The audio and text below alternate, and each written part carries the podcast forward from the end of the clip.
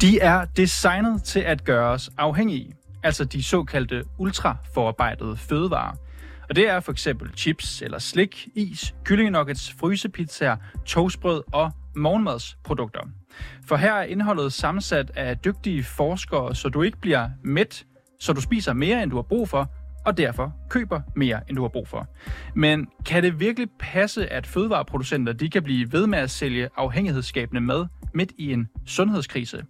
Regeringen de kalder jo overvægt for et alvorligt folkesundhedsproblem, som skal løses, og de ultraproducerede fødevarer er måske et oplagt sted, oplagt sted at starte. Ja, det mener vores gæst i hvert fald i dag.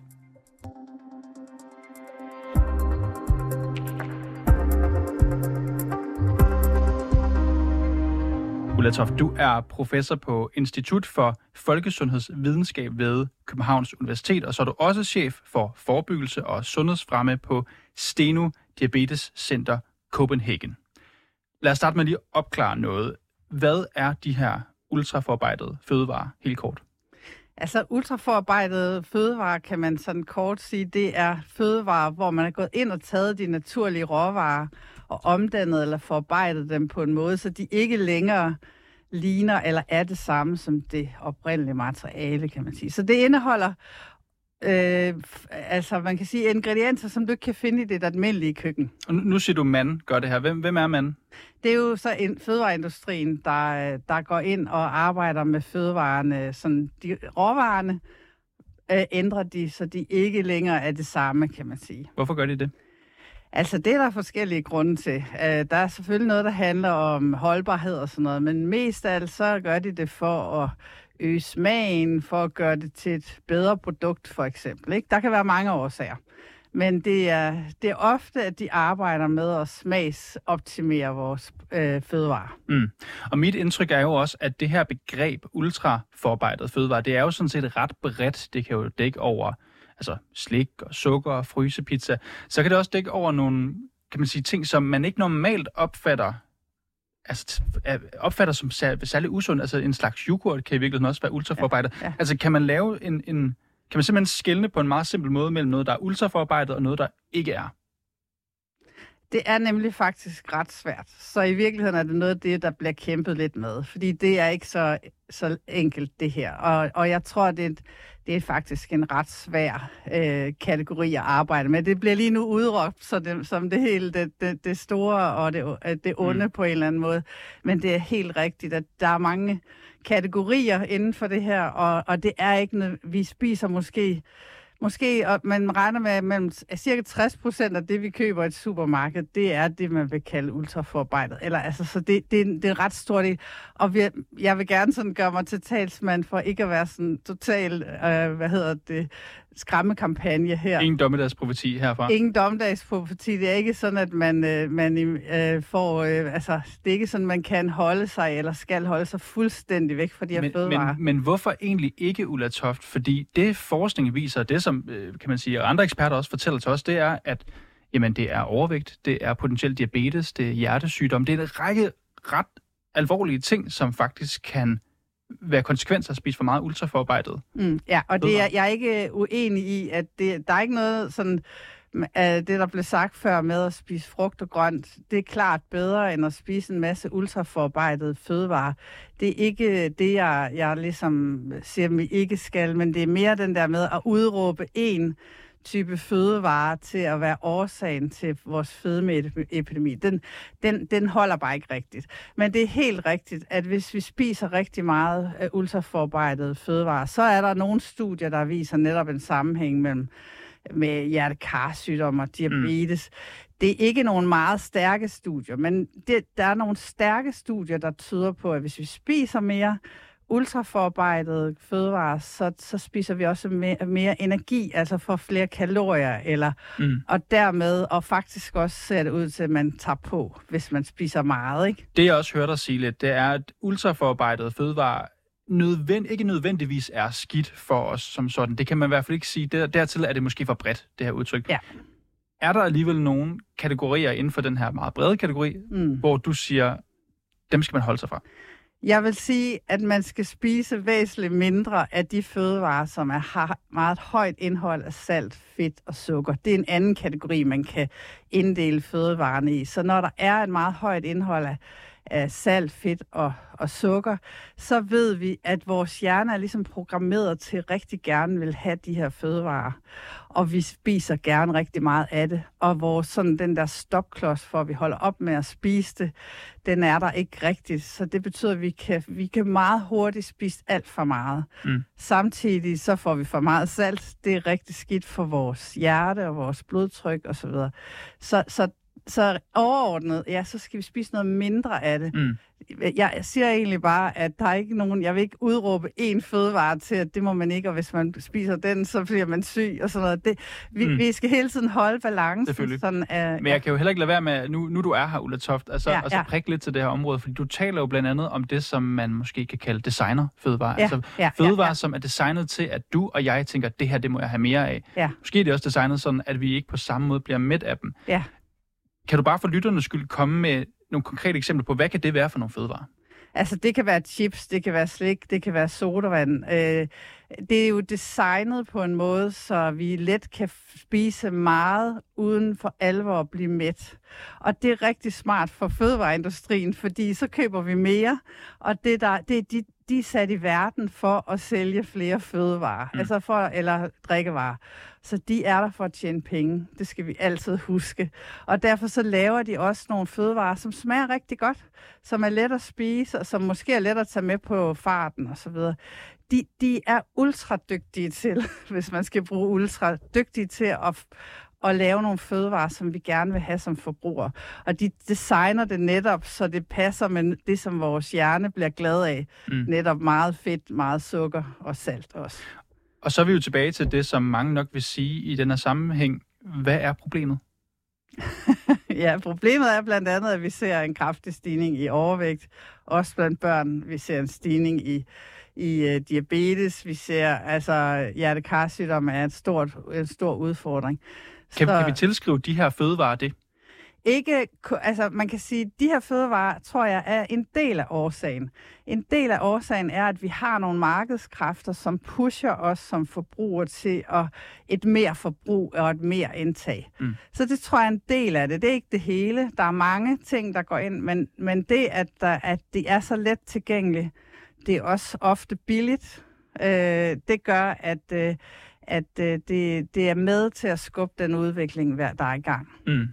Det, der er interessant ved overvægt, det er jo, at det bliver beskrevet i regeringsgrundlaget, det vil sige for politisk hold, som et alvorligt sundhedsproblem. Jeg tænker lidt, burde man regulere den her slags fødevare på lige fod med for eksempel tobak eller alkohol?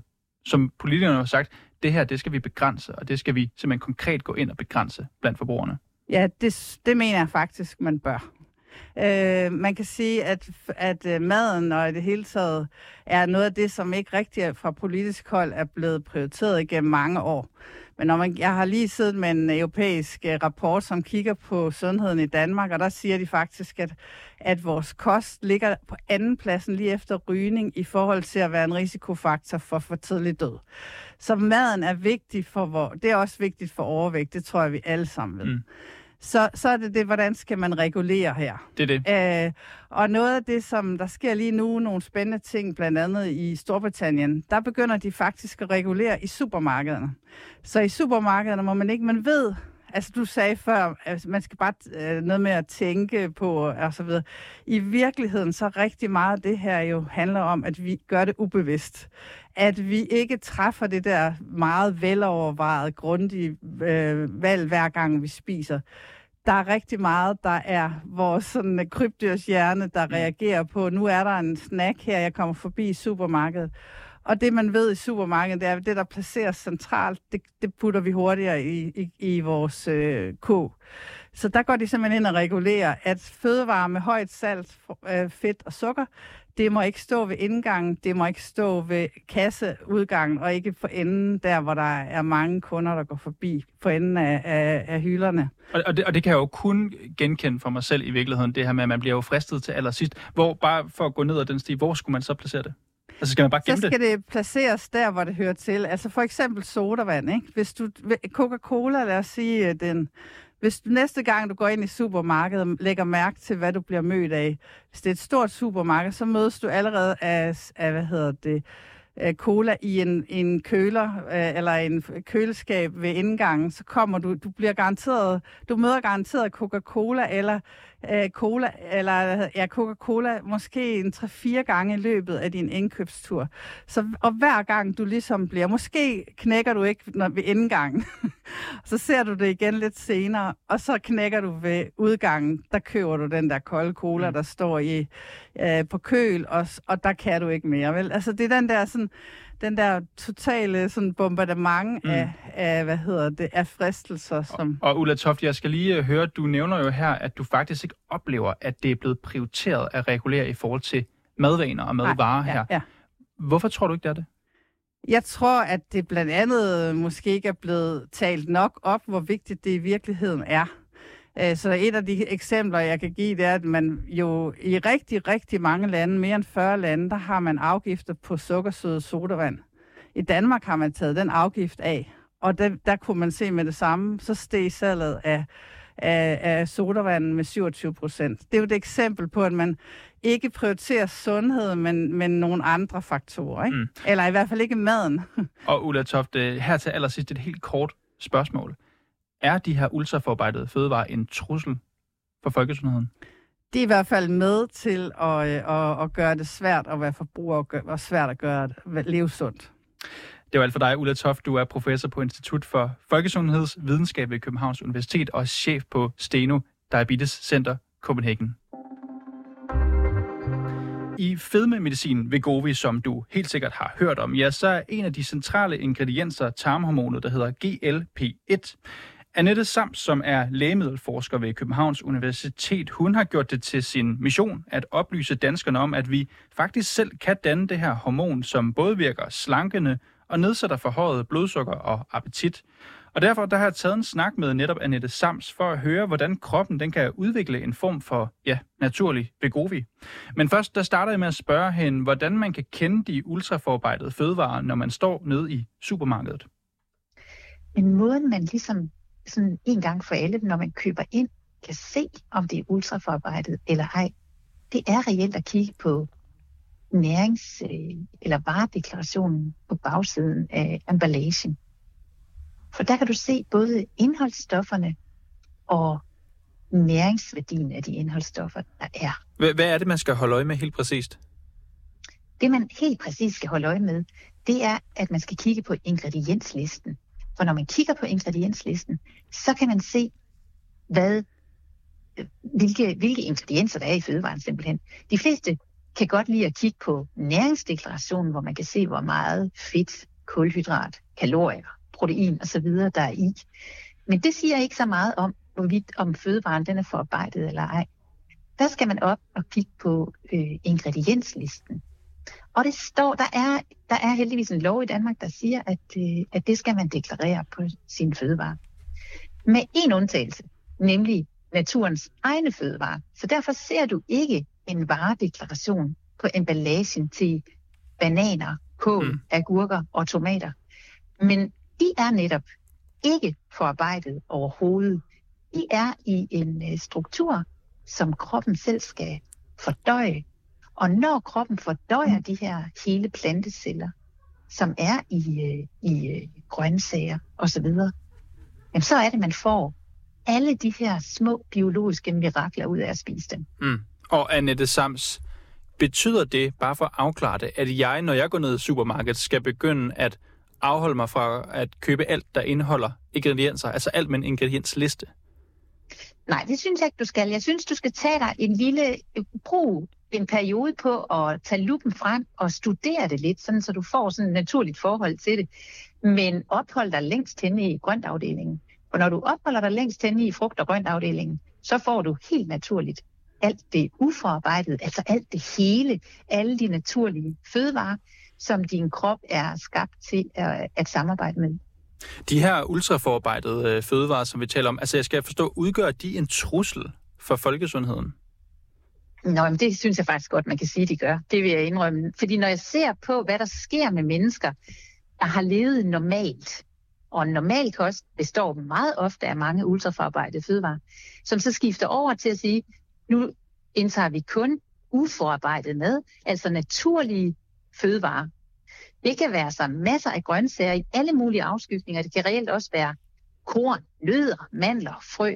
Men alle de her ting, der har den samme struktur, som de ligesom er født med øh, fra, øh, fra naturens ånd. Øh, når man skifter over til dem, så sker der bare rigtig, rigtig mange ting. Alle de her risikomarkører, vi kan måle i blodet og måle i omkredsen osv., de bliver normaliseret. Og, øh, og ja, derfor mener jeg faktisk, at det er en kæmpe stor trussel mod folkesundheden, at det ultraforarbejdede mad er så normalt, som det er.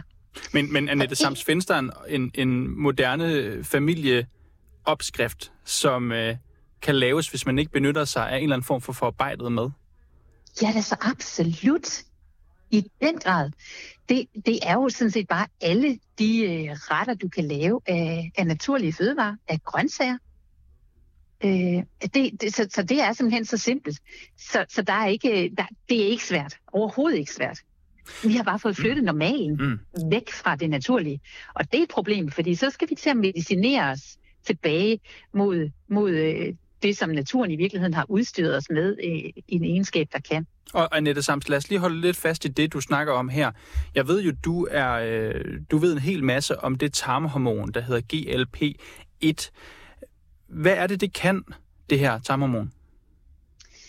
Jamen, det her tarmhormon er et blandt mange tarmhormoner, som vi øh, frigør ned i vores øh, tarmsystem, når vi spiser fødevarer, der når ned til de celler, der kan lave det.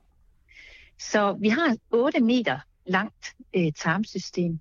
De ultraforarbejdede fødevarer, dem optager vi i de øverste centimeter af vores tarmsystem. Der opnår, optager vi alle næringsstofferne deroppe.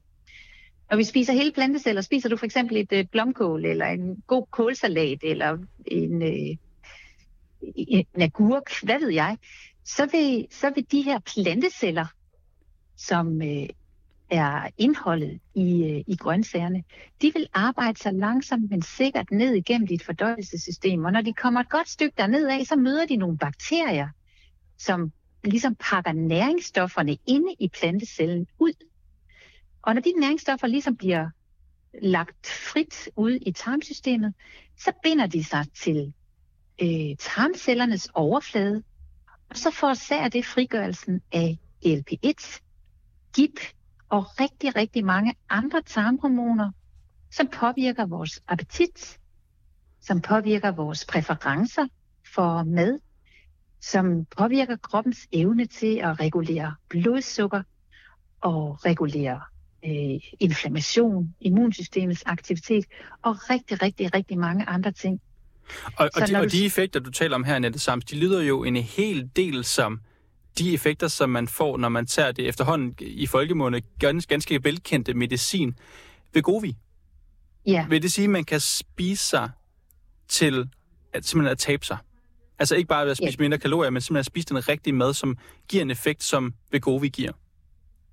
Ja, det kan man. Og det, og det, øh, det, det er meget øh, velkendt, at man kan det. Om man kan spise sig til præcis de samme effekter, som dem Vegovi giver, det kan vi diskutere fra, fra nu af og, og langt ud i fremtiden, fordi Vigovi kommer ind øh, og øh, i meget, meget høje mængder. Det er et meget, meget stabilt stof, som, som bliver i blodbanen i lang tid efter man øh, har taget sin medicin. Hvorimod det hormon, som kroppen selv laver, det kommer ud i nogle små øh, portioner, og så forsvinder det hurtigt fra blodbanen igen. Men til gengæld, så kommer det øh, sammen med mange andre hormoner, som kan nogle af de samme ting. Så jeg vil påstå, at øh, rigtig, rigtig mange af os ved at skifte over og helt væk fra de forarbejdede, ultraforarbejdede fødevarer og over til en meget, meget, meget grøntsagsrig kost og meget varieret øh, og grov grøntsagsrig kost, så kan vi få mange af de samme effekter. Men jeg vil ikke gøre os til talsmand for at sige, at Wegovy ikke er nødvendigt, eller at det ikke er et lægemiddel, fordi det er det, og det spiller en meget vigtig rolle derude. Men øh, det, jeg ligesom øh, synes er væsentligt her, det er, at alle ved, at man kan få nogle af de samme effekter, hvis man spiser hele øh, grøntsager, mm. Mm. i, i, i stedet for, at det ikke ligesom er en hemmelighed øh, derude. Fordi jeg tror, vi har brug for både Wegovy og, øh, og grøntsager øh, og, øh, og uforarbejdet mad. Og Annette, at, Annette samt, jeg, jeg kan jo heller ikke lade være med at tænke, med al respekt, at den livsstilsændring, som du foreslår, ja, den kræver en ret ressourcestærk person. Jeg er helt ærlig selv i tvivl om, hvorvidt jeg selv kunne leve efter øh, de kostregler, som du foreslår her. Så hvorfor mm. ikke bare omfavne Vegovi, og så sige, så kan man samtidig måske endda tåle at spise nogle af de forarbejdede fødevarer, som, øh, som du ellers siger, man bør holde sig fra? Jamen, det vil jeg lade være op til den enkelte og den enkeltes læge, hvad der er rigtigt øh, i forskellige sammenhænge.